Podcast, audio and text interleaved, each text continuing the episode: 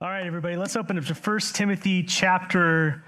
We're going to be in chapter 4 today, essentially, but let's start with where we left off in chapter 3, which is verse um, 10, I believe, or 9. So make your way to 1 Timothy chapter 3, verse 9. And uh, just a verse uh, that I kind of, that's going to bookend everything is in Matthew 25, verse 23. I'll read it now. We'll come back to it later. In Matthew 25, verse 23, Jesus said, Well done, good and faithful servant. You have been faithful over a little, and I will set you over much. Enter into the joy of your master. Well done, good and faithful servant. You have been faithful over a little, and I'm going to set you over much. Enter into the joy of your master. You know, as Paul is in a Roman prison, he's wrapping up his earthly ministry. He's writing to Timothy. Uh, yeah, and and I have no doubt that this verse is is on his mind. This is this is what he's thinking about. He's thinking he's about to see Jesus really soon. He is about to come face to face with the Lord, the one who uh, called him into ministry, the one who set him to do what he's called to do, and he's about to give an account to him. And so, no doubt, Paul uh, is thinking about that day when he's standing in front of Jesus, and as he's writing to Timothy, he's has that same thing going on in his heart for Timothy. Um, the day when he and all believers, including us, we stand before the King of Kings, the Lord of Lords, at the mercy seat, excuse me, at the mercy seat of Christ, not at the judgment seat, not at the great white throne, but at the mercy seat of Christ, the bema seat of Christ and we are judged according to what we have done, what He's given us, and we're rewarded by the Lord. And it talks about that day as uh, a lot of things getting burned away, and then also a lot of rewards coming towards us. Uh, but we are going to be rewarded according to our faithfulness to His call upon our lives. And so, with that day in mind, in his final letter to Timothy, Paul is consistently calling Timothy to persevere. Timothy, persevere over and over. Timothy, keep going. Timothy, all the weights that are ensnaring you, throw them off. Keep focused. Keep going. Keep going. Keep going. And Paul wanted Timothy to know what to expect. As Paul is crossing the finish line and Timothy is in the middle of his race, he wanted Timothy to know what to expect. And so last week in verse 9, uh, well, the first nine verses of chapter 3, actually, we saw what the last days would bring about for Timothy as he tried to be faithful in the call that God had called him to. Paul described those days for Timothy and for us as times of difficulty. Perilous times, some of your translations say. Uh, dangerous times, times that are hard to bear. And he tells us why, the reason for the perilous times for Timothy. The reason Paul tells us is that in Timothy and future believers would there would be increasingly encounter society and sadly not only a society around us but a society that has infiltrated the church in which people are at their core. Verse 2 tells us that are lovers of self so if you're making notes, I'm going to kind of make our way through there. Uh, lovers of self. Verse 4, it says it's wrapped up by lovers of pleasure rather than lovers of God. People who have an appearance of godliness, but verse 5 says, but deny its power. They proclaim Christ, but they're not changed. That's kind of what is going to typify not only the outside of religiosity and hypocrisy, but in the church. And so the infiltration of the world into the church, people who claim to be followers of Jesus, who talk the talk but don't walk the walk. Now, we all know we're in the process of sanctification. Amen? That's not what we're talking about. We're not talking about being transformed into the image of Christ. If there are any perfect people in here, uh, please exit now. Um, except for the Lord Jesus. Amen. But we are being transformed into his image. This is, these are people who will not conform, will not be transformed because they haven't been transformed. They haven't been born again, but they have a religiosity about them. And Paul goes on in verses 6 9 to describe not only people in the church, but the false teachers who are going to make them feel comfortable in the church. And not only going to make them feel comfortable, they're going to lead them in those things to a greater and greater degree. And so in verse 8, you read about these men who oppose the truth, men corrupt in mind and disqualified regarding the faith. Men who are leading people in teachings that play upon people who are ruled by their flesh. And so, in Timothy's call to follow Christ in these end times, to be a faithful minister of the word, there are going to be perilous times outside the church and inside the church, right?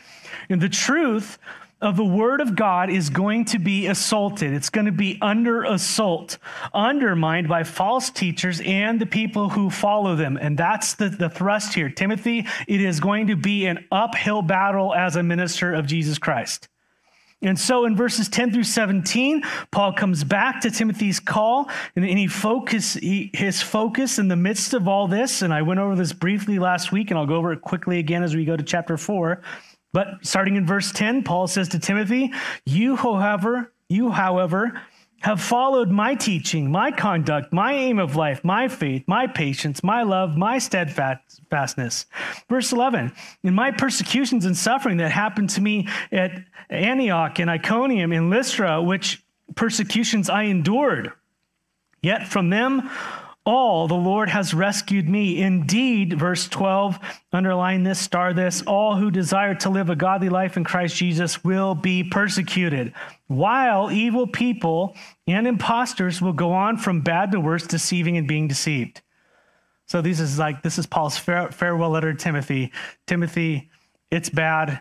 And, uh, you know, it's really bad outside, but you followed me. You followed my life. You followed all these things straight into persecution. And Paul's life was an example to Timothy of what it was to follow Jesus, what it was to actually live out the faith, to follow Christ.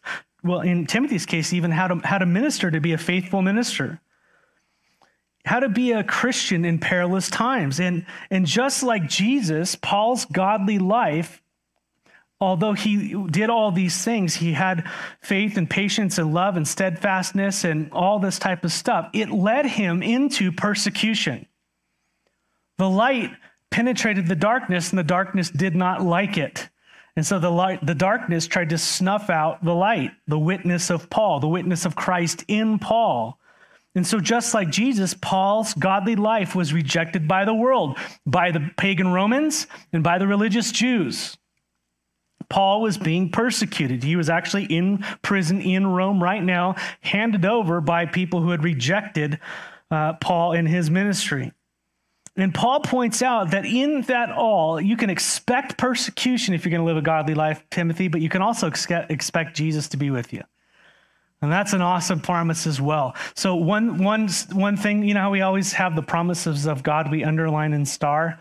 Well, underline that one that if you want to live a godly life, you will be persecuted. Underline that, expect that. But right along the heels of it, also underline where Paul said that, but Jesus delivered me from them all. That Jesus was with Paul until it was time for Paul to go home. Amen? And Paul points out the Lord rescued him, right? The Lord was faithful. And that's his message to Timothy and to us. Follow Jesus, follow me, expect persecution, and expect Jesus to be faithful through it all. So, church, all who desire to live a godly life in Christ Jesus will be persecuted. How's, how's that going for you? In the settings we're living in, the times where we are being asked increasingly so to do things that are against what the Lord lays out, what scripture says, and how we're to, you know, the world wants us to not only uh, just get along, but to agree with them on a whole host of issues. And if you don't, you will feel the wrath of the world. You will be marginalized, you'll be pushed out, you'll be ostracized, you'll be whatever it might be, from how people view sexuality and using pronouns and all this kind of stuff, to how you, uh, you know, view other things as well. The preaching the gospel in public places, the you know, all this kind of stuff. It's just gonna you're gonna get the ire of the world. You're just gonna get the wrath of the world. Well, expect it. Don't be afraid of it. And also expect Jesus to be with you in the midst of the persecution. Amen. And so, while evil people, and he says there also, another part of that is verse 13 evil people and imposters are going to go from bad to worse. the bad guys and hypocrites, the false teachers, they're going to flourish. You're going to be persecuted, but they're going to flourish. And that's just going to what what the end times are going to look like. But verse 14, but as for you, continue in what you have learned and what you have firmly believed, knowing from whom you have learned it and how from childhood you have been acquainted with the sacred writings, which are able to make you wise for salvation through faith in Christ Jesus. Again, I'm not going to go into great detail here, but like I said last week, this is Paul's call again for Timothy to persevere. Continue in what you have learned and firmly believed. Don't stop. Uh, don't stop. Don't pay attention to these false teachers. You know the truth. You know who you've learned it to learned it from. I feel like this is a conversation we need to have with our kids going to college. You know? Why are you listening to these people? Don't you know the truth? Don't you know who you've learned it from?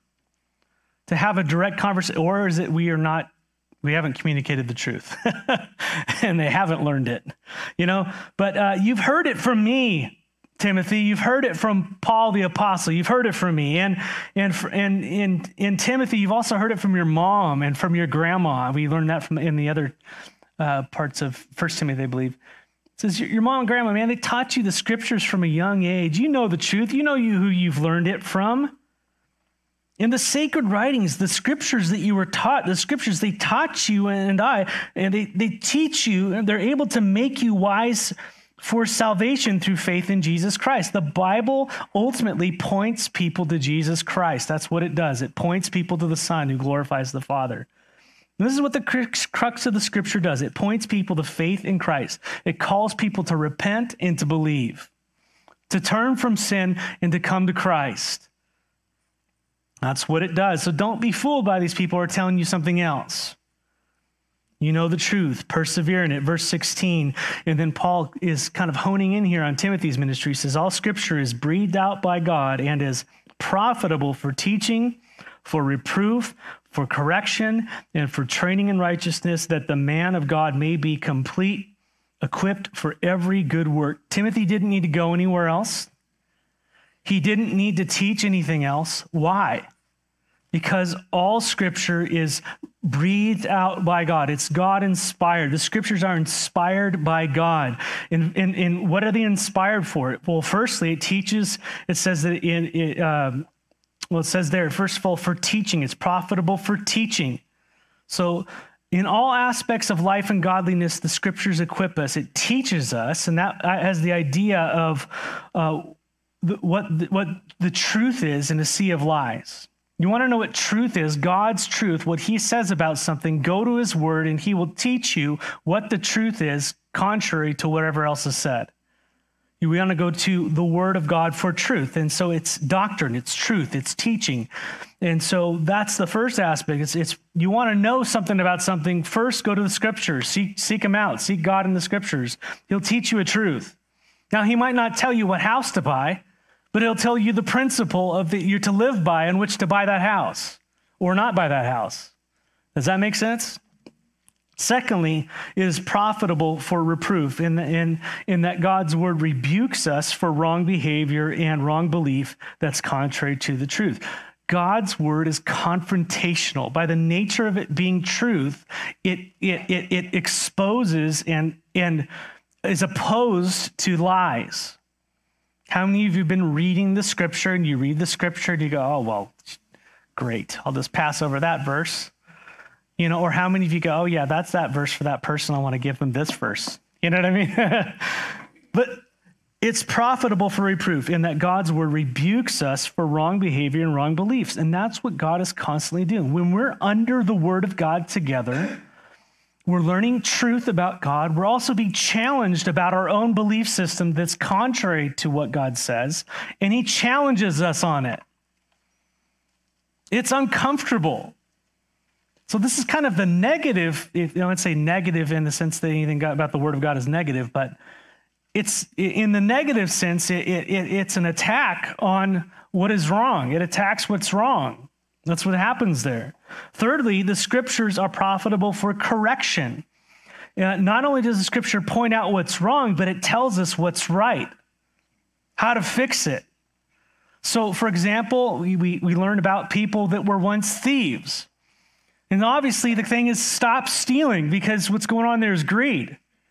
The core issue isn't theft, the core issue is not trusting in God in selfishness. And so when a person is used to be a thief and they become born again and they're changed, they are told, stop stealing. But not only told, stop stealing, what else are they told?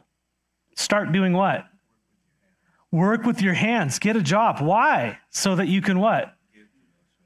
Yeah, not only give to yourself and take care of your own needs, but now you're going to be a giver instead of a taker. Isn't that amazing? So God's word not only you know, cuts us off in, in, in what we believe is wrong and what we're doing is wrong, and only t- exposes that in us, then it tells us the truth and points us in the right direction to go. And the idea of there of correct, and I had it backwards last week, but the idea of correct is that um, is that it's like setting a bone in the right place. It's pick, like picking someone up off the ground and making them upright again. You're correcting them. They're putting them in the right position so they can be healthy. So the, the word of God is profitable for correction in our lives.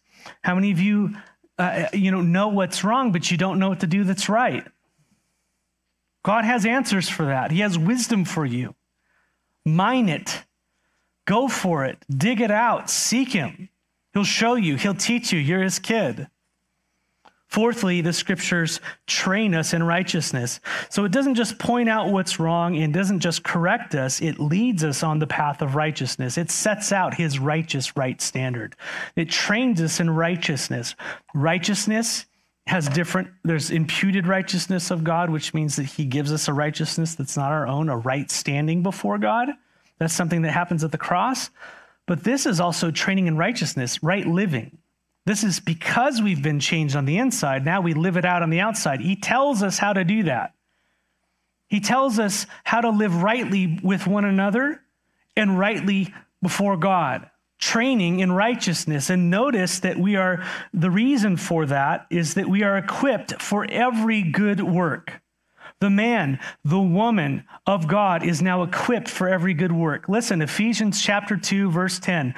It says, For we are his workmanship created in Christ Jesus for good works, which God prepared beforehand that we should walk in them.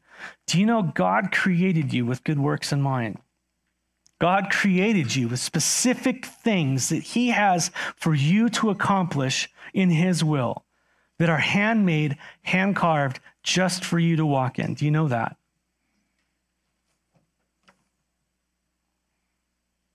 You wonder why you look different than everybody else. God specifically and fearfully, wonderfully made you for His glory and for His purpose. And your joy and your fullness and your completeness is met in knowing Him and living out the things that He has called you to. Beautiful thing. You're His workmanship, you're His poema. You're his work, created in Christ Jesus for good works in which God prepared beforehand that you should walk in them. And the word of God equips you to walk in those good works. It shows you, it shows you how to do it, and it points you in that direction. And so Paul says to Timothy, stay true to the word. Stay true to the word. You don't need to go anywhere else. You don't need to teach anything else like the false teachers are doing. All you need is right there right in the scriptures, right there. All the people of God need is right there in the Word. Go to the Word. Go to the Word. Go to the Word. The Word of God is the authority, Timothy. Chapter 4, verse 1. He doesn't even stop. And I charge you in the presence of God and of Christ Jesus, who is to judge the living and the dead, and by his appearing in his kingdom, preach the word up until this point, Paul has been leading Timothy along. right? If you if you just kind of go through memory lane with me, I'll quickly go through it. Chapter 1 verse 6 if you're taking notes. For this reason I remind you to fan the flame, the gift of uh, the flame uh, into flame the gift of God which is in you through the laying on of my hands. Timothy, fan the flame that God gave you. Don't back away from the call God's put on your life. Fan the flame, move into it. Verse 8, therefore don't be ashamed about the testimony of our Lord, nor of me as prisoner, but share in the suffering for the gospel by the power of God. Timothy, don't back away because things get hard. Rather, push in, share in the suffering. Chapter 1, verse 13 and 14. Follow the pattern of sound words that you have heard from me in the faith and love that are in Christ Jesus by the Holy Spirit who dwells within us. Guard the good deposit entrusted to you. Follow what you know is the truth. Follow the truth and guard what God has entrusted to you. Protect it. Chapter 2, verses 1 through 3. You then, my child, be strengthened by the grace that is in Christ Jesus. Be strengthened in the grace, Timothy. Come on, Timothy, persevere. Be strengthened in the grace. Not only that, in what you've heard from me in the presence of many witnesses, entrust to faithful men.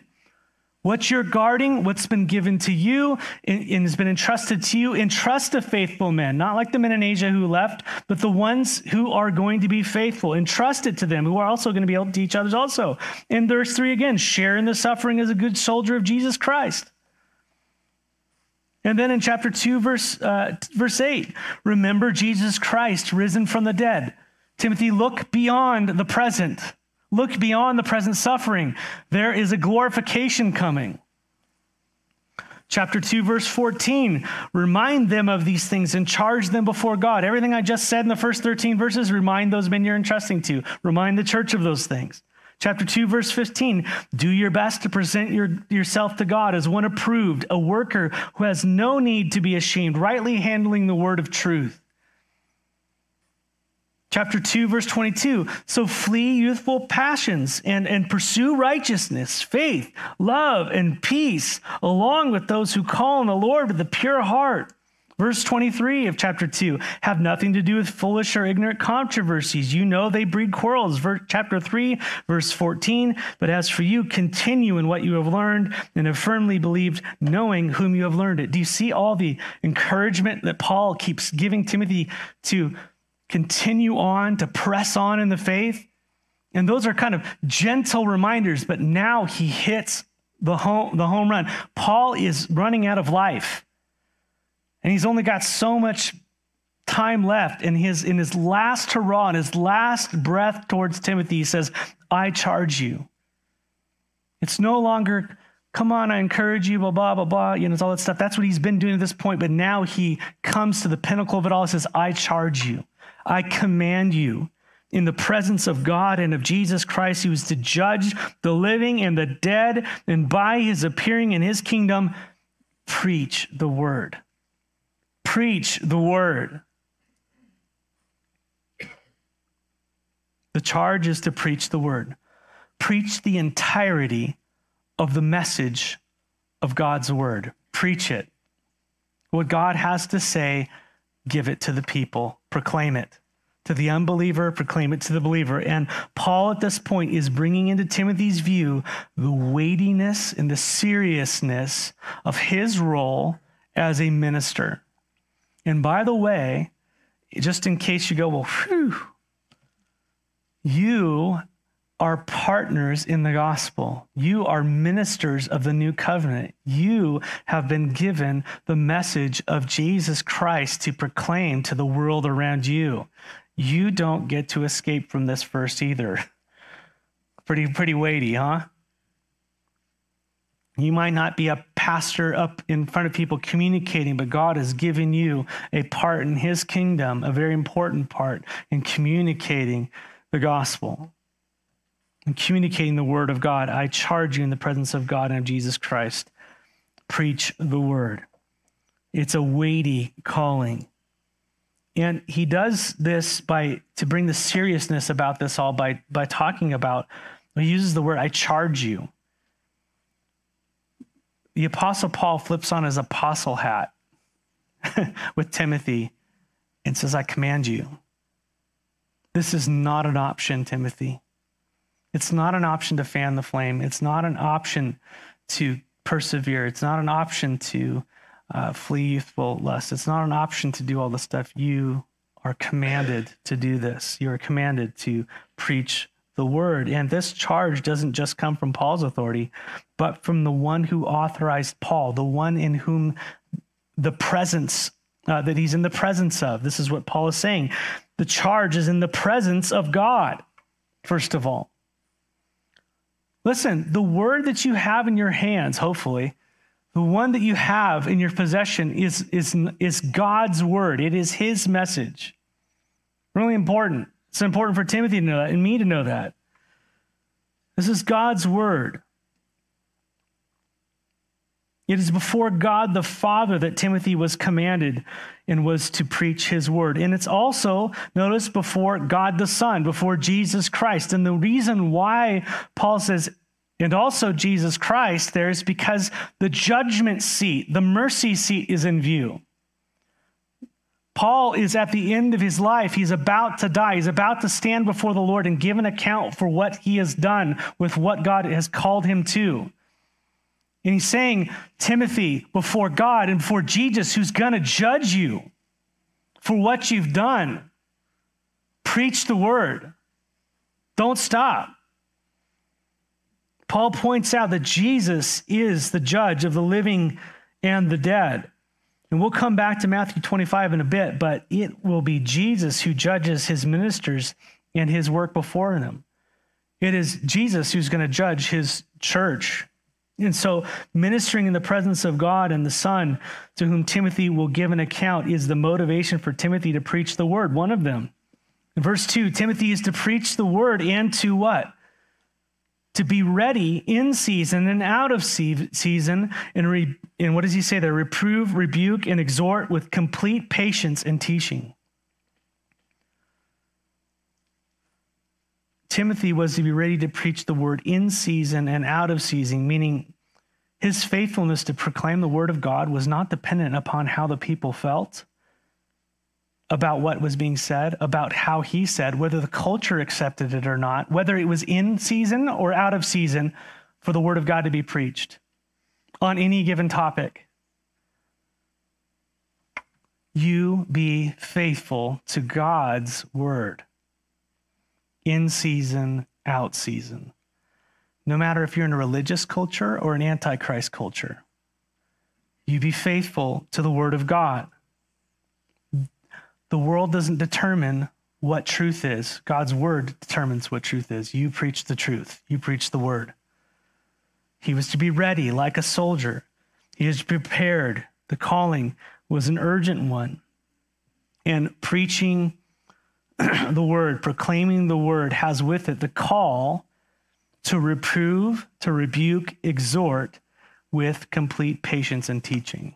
Notice, how many of those sound like fun words? Yeah, pretty much the same description that he just gave him at the end of the previous chapter of what the word of God is profitable for.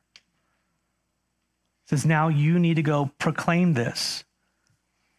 First of all, the word of God is, he's called to preach by reproving, meaning to point out what is false in behavior and belief. We talked about that. And rebuke, correcting motives and leading them to the truth. And in the positive, those two first two are kind of a negative view, but then it's then there's the exhortation of the word.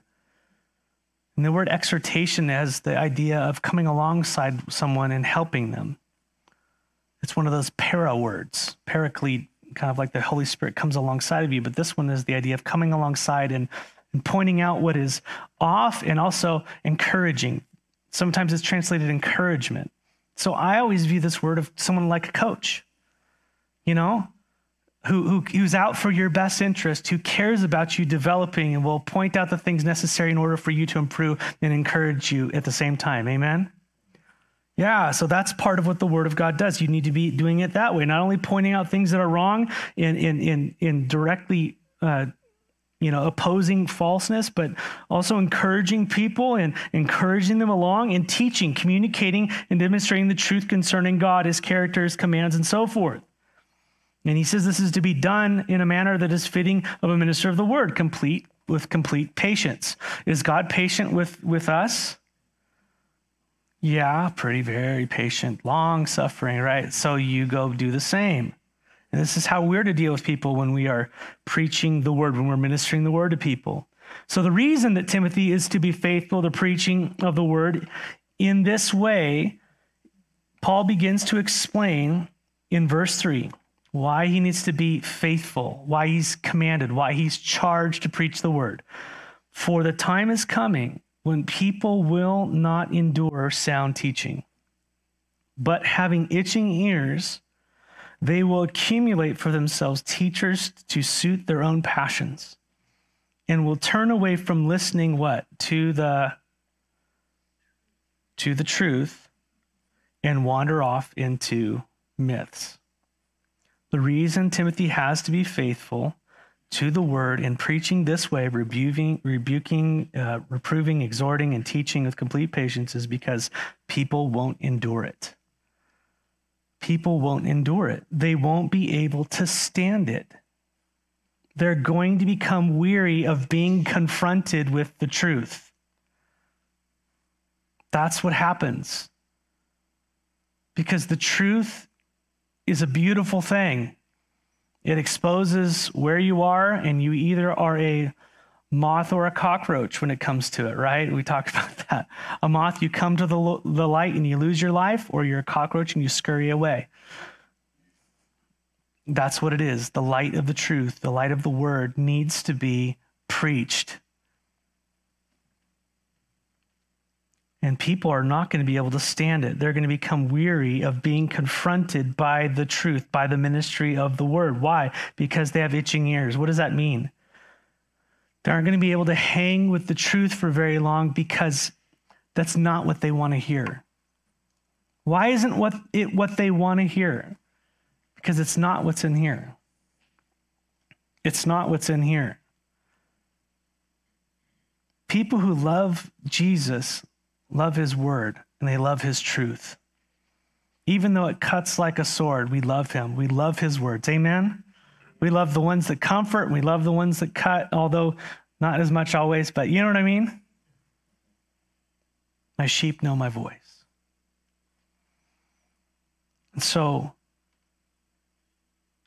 they're not going to be able to endure it because the word is constantly confronting the darkness in their life. It's constantly confronting sin. It's constantly calling people to repent. It's constantly calling people to run to God, to believe upon Christ, to abandon the flesh and to follow after the Spirit. That's what, it's, con, it's relentless. It doesn't stop. Can't you just preach a feel good message, Matt? I want a feel good message you know, all that kind of stuff. Keep going. And so what happens is people cancel the word of God in their lives. They cancel it. It's so easy to cancel it. How easy it is to pop on YouTube and get what you want to hear going. Isn't it? Something that intrigues you, something that feeds you. You want to say your spirit, but is it your spirit? You want to make sure that it's your spirit, right? They canceled the word of God. And ministers like Timothy, he, he, became the target of their ire, and all kinds of things are said about him and Paul and the fellowship that they served. And, and they suffered persecution of one sort of another. People hurling names and titles and attaching things that don't have truth to it. And so Paul says these people have itching ears. They're going to accumulate for themselves teachers to suit their own passions. They're going to turn away from the truth of the Word of God and they're going after myths. They are going to go after lies. That is what they want to hear. They want to hear fairy tales. They want to hear what makes them feel good. And so that's what they're going to go after. And so false teachers with false churches are going to be prevalent in the last days. That's what the point is. It's going to be perilous times, Timothy. You stay put. Endure suffering. Nevertheless, Timothy was charged before God, no matter what was going on, to preach the word. Verse 15, as for you, always, verse 5, sorry, always be sober minded, endure suffering, and do the work of an evangelist and fulfill your ministry. Timothy, the pull is going for to be for you to abandon the truth. It's going to be to, to you to water down the gospel to make it more seeker friendly, to make it more enticing, to ease it, you know, so people can just finally bear with what God has to say. Listen, it weigh, should weigh heavy on us all. And also, when we conform to the truth, it should bring us great joy and great freedom. Amen? Amen.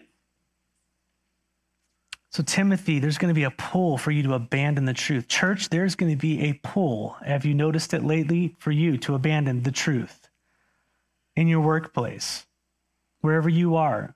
to conform with things that are not true, to agree with things that are not true.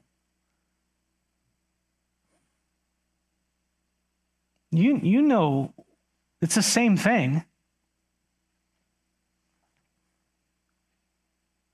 People aren't going to endure it. They want people to hear or to tell them what they want to hear.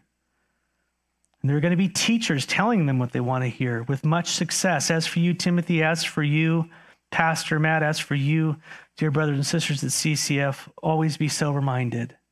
This has the idea of know the times you're living in. Know the times you're living in. Have your wits about you in the season we're in. Okay? Realize what's going on. Endure suffering, endure hardship. In other words, of course, you realize the, the waters are rough. You're going to get water in the boat. Endure, soft, endure suffering. Suffering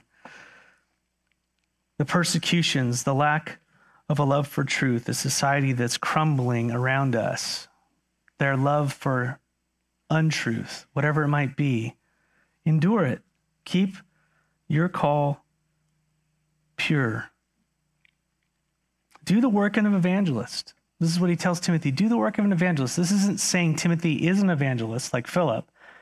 He's saying part of preaching the word is not only a ministry internal to the church, of preaching truth, but also an external uh, witness to the world around you. Don't succumb to that. Preach the word, preach the gospel, let it go out. The word's not only for the saved, but it's also for the unsaved. And the picture here is in the face of opposition, in the face of enduring suffering, Timothy's backing away from that aspect of things. He's just hanging around the people, you know, maybe that, uh, yeah, you want to talk about Jesus? Okay, well, let's do that in a secret circle. No, proclaim the word. Keep proclaiming the word. Paul says to Timothy at the end of verse 5 fulfill your ministry. And that's the big call of Second Timothy that Timothy would fulfill his call. Church, I want you to fulfill your call. I want you to fulfill the, God, the call that God has on your life so that when you stand before Him on that day, you've done what you should do. You know? Don't take your foot off the gas. Keep being salt and light. Paul says, endure hardship, Timothy, press into it, fulfill your call. And Paul's call to Timothy had a context. The reason why he's pushing this on Timothy so hard is look at verse 6. For I'm already being poured out as a drink offering, and the time of my departure has come. Now, a drink offering, if you aren't familiar with the Old Testament, you had the burnt sacrifice, and then you had the grain offerings that with it, went with it. The last offering was a drink offering where they took, I think, the wine and they they put it over the flames. It just went poof. It was the very last of the offerings. And Paul looked at his life as, a, as one sacrifice after another as he followed the Lord. Just a living sacrifice. That's what he viewed his life. That's what he taught, that he was a living sacrifice. He says, I'm at the last one. I'm, I'm almost out of here. I'm almost done. I'm just, how many of you feel like, yeah, you, you, you're kind of on the grain offering part. You're almost at the, you know what I'm talking about. And then there's the next generation. And you look at them and you're nervous. Anybody older nervous about the younger generation? Say amen. amen. Pray for us. I'm praying for them. Amen. What do you want to tell them? Stay tight with the Lord, persevere, know the truth, don't abandon what He's called you to. Press in, keep going. Amen? You get Paul's heart here. I'm already being poured out as a drink offering. The time of my departure is at hand. Verse 7, verse 7 I have fought the good fight. I have finished the race. I have kept the faith. I've done it. Timothy, as you've been following me, I'm at the end. You've watched me do all this stuff. And Paul would absolutely, this is not Paul saying, Look what I've done. If you read the, the writings of Paul, he's just saying for Timothy, I'm, I'm about to die. And God has been faithful to bring me to where I am. And we know that it is God who works in us to will and to do his will. But he's at the end. He's about to lose his head. God's brought me to this point, Timothy. I've fought the good fight, the good fight. He was a good soldier for Jesus. And he says, I've, I've finished the race. He ran the race in a way to attain the prize. He, ca- he cast off the weights of sin. He ran after Christ, who was his prize, right? And he says, I've, I've kept the faith. In other words, he's guarded what was entrusted to him. He's done it. He's at the end. Christ has done it through him. You know, Paul's not boasting in himself. He's just seeing the fact of where he is and what God has done. I'm at the end. All these have the Greek tense of, of having completed something with continuing rewards.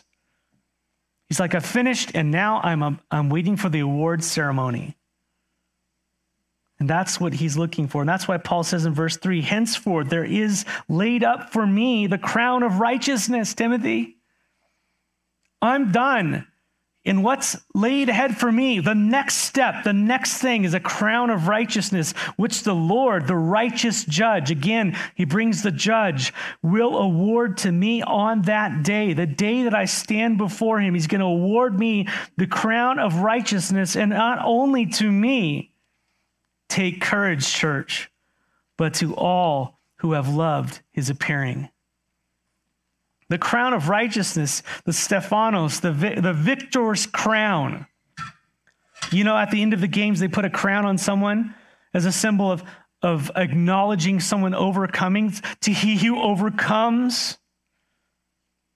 So it's the idea of at the end of the path of a Christian, we are looking unto Jesus the whole time, the author and our finish of our faith. We're looking to meet him, but we're expecting his return at any moment. It's a very purifying effect. And as we are awaiting his return, as we are waiting his appearing, that word appearing means glorious shining, kind of like magnificent light. Jesus says he's going to, as, as, lightning goes across the sky, so his return will be. He's, he's radiant. He's coming back. He's coming back for us. And we're expecting that. They expected that. Every apostle expected that. Those who love Jesus can't wait for him to come back in the sense that, Lord, I belong with you and you belong with me. I am my beloved's and he is mine. I can't wait to be with you. Yes, I want people to be saved. And then for that, hence, we want to delay. But man, can't wait to see you. Amen. This is what Paul is hinting at to Timothy that all the suffering is coming to a day when Timothy will stand before the Lord Jesus, the righteous judge, and he will be rewarded accordingly. It's worth it.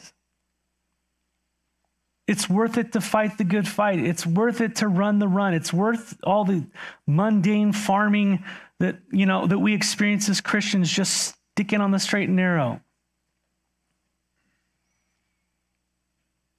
Paul was on the cusp of receiving his reward just shortly, the crown of righteousness. Now, we receive the imputed righteousness of Christ when we're born again. It means we have a right standing with God. We're justified before God. There's a righteousness that isn't ours, that God gives us when we believe in Jesus Christ, when he transforms us. Romans 4, 6, and 11. But then the Holy Spirit works in us a practical righteousness sanctification, right? Uh, in that we learn to live righteously before God and one another because of who we are in Christ. It gets worked out. Work out your salvation with fear and trembling. It gets worked out in our life. That's what's going on right now in our lives.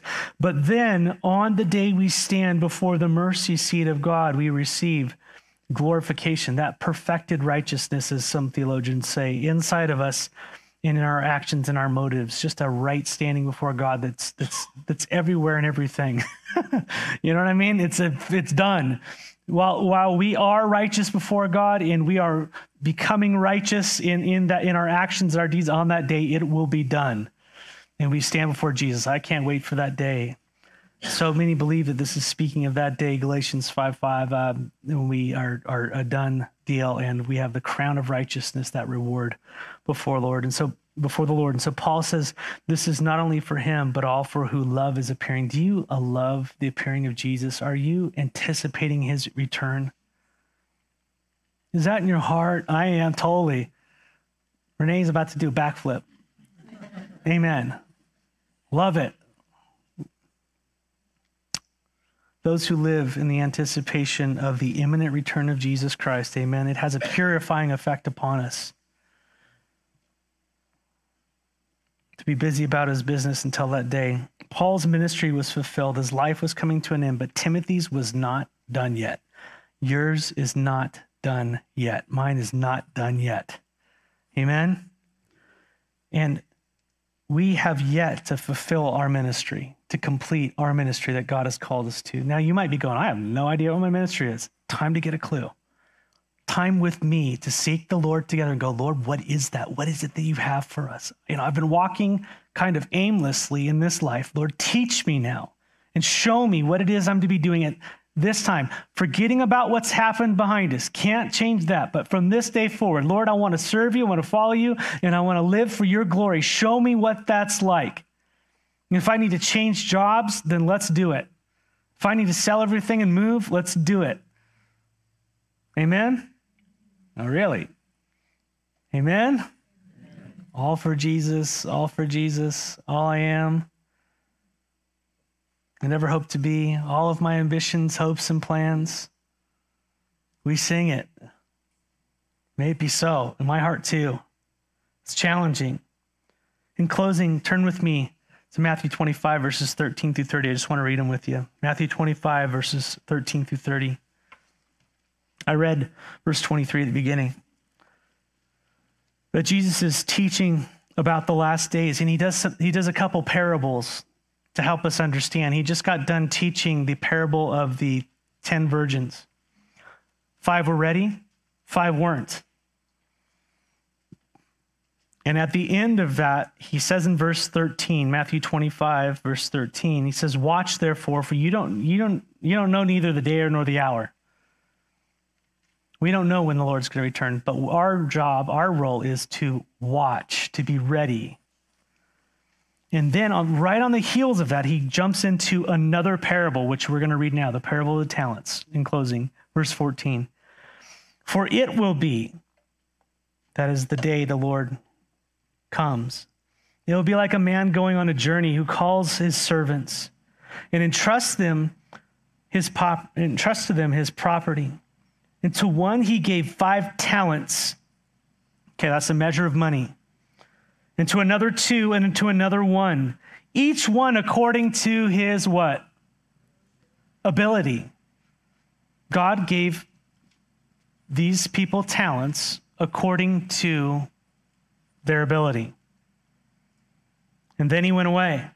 Verse 16, and he would receive five talents, went at once and traded with them, and he made five talents more. Now he has 10 talents. Pretty cool. Verse 17, so also he who had two talents and made two talents more, right? So he made four now. He has four total. But he who had received the one talent went and dug in the ground and hid his master's money. So he kept that one talent. Now, after a long time, the master of those servants came and settled his accounts with them, to settle his accounts with them. And he who had received the five talents came forward, bringing five talents more, saying, Master, you delivered to me five talents. Here I have made five more talents. And his master said to him, Well done, good and faithful servant. You have been faithful over little. I will set you over what? Much. Enter into the joy of your master. Verse 22. And he also, who had two talents, came forward, saying, Master, you delivered to me two talents. Here I have made two talents more. And his master said to him, verse 23, Well done, good and faithful servant. You've been faithful over a little. I will set you over much. Enter into the joy of your master. Verse 24, he also had received the one talent, came forward, saying, Master, I knew you to be a hard man reaping where you did not sow, and gathering where you scattered no seed. And so I was afraid. And I went and hid your talent in the ground. Here, you have what's yours. Verse 26 But his master answered him, You wicked and slothful servant. You knew that I reap where I have not sown and gather where I scattered no seed. You ought to have invested my money with the bankers, and at my, at, and at my coming I should have received what was my own with interest. I'm expecting something back from what I've given to you. So take the talent from him and give it to him who has 10 talents. For to everyone who has, more will be given, and he will have an abundance. Underline that. But from the one who has not, even what he has will be taken away. And cast the worthless servant into the outer darkness, and in that place there will be weeping and gnashing of teeth. What he's describing is a believer and a non believer. Believers take what God has given them and they fulfill the ministry that God has called them to. Non believers, they don't. Look at that. Paul's saying, I've completed it. I've taken what God's given me and I've invested it. And now I stand before your throne. And now he has an abundance, church. He has an abundance, an overflowing abundance. This is what God will reward you with on that day. Be faithful, fulfill your call, persevere, invest your life in what truly matters. Amen. Thanks for letting me talk with you for a while. Let's pray. Lord, thank you so much for this morning. Thank you for your word. Lord, that we would endure for an hour and a half in your house to hear things that really are going to impact us for eternity. God, help us not to worry about the person next to us and what they've been given in the sense of we care for them, but Lord, what you've given us, Lord, let us be faithful with it today. May we change and may we persevere by your grace in the season we're in. And Lord, may nothing stop us apart from your spirit directing us. Be glorified that on that day when we see you face to face, Lord, it'll just be all joy. we love you, Lord. And we commit our lives to you and the ministries you've entrusted to us, Lord. Teach us. It's in your name. Amen.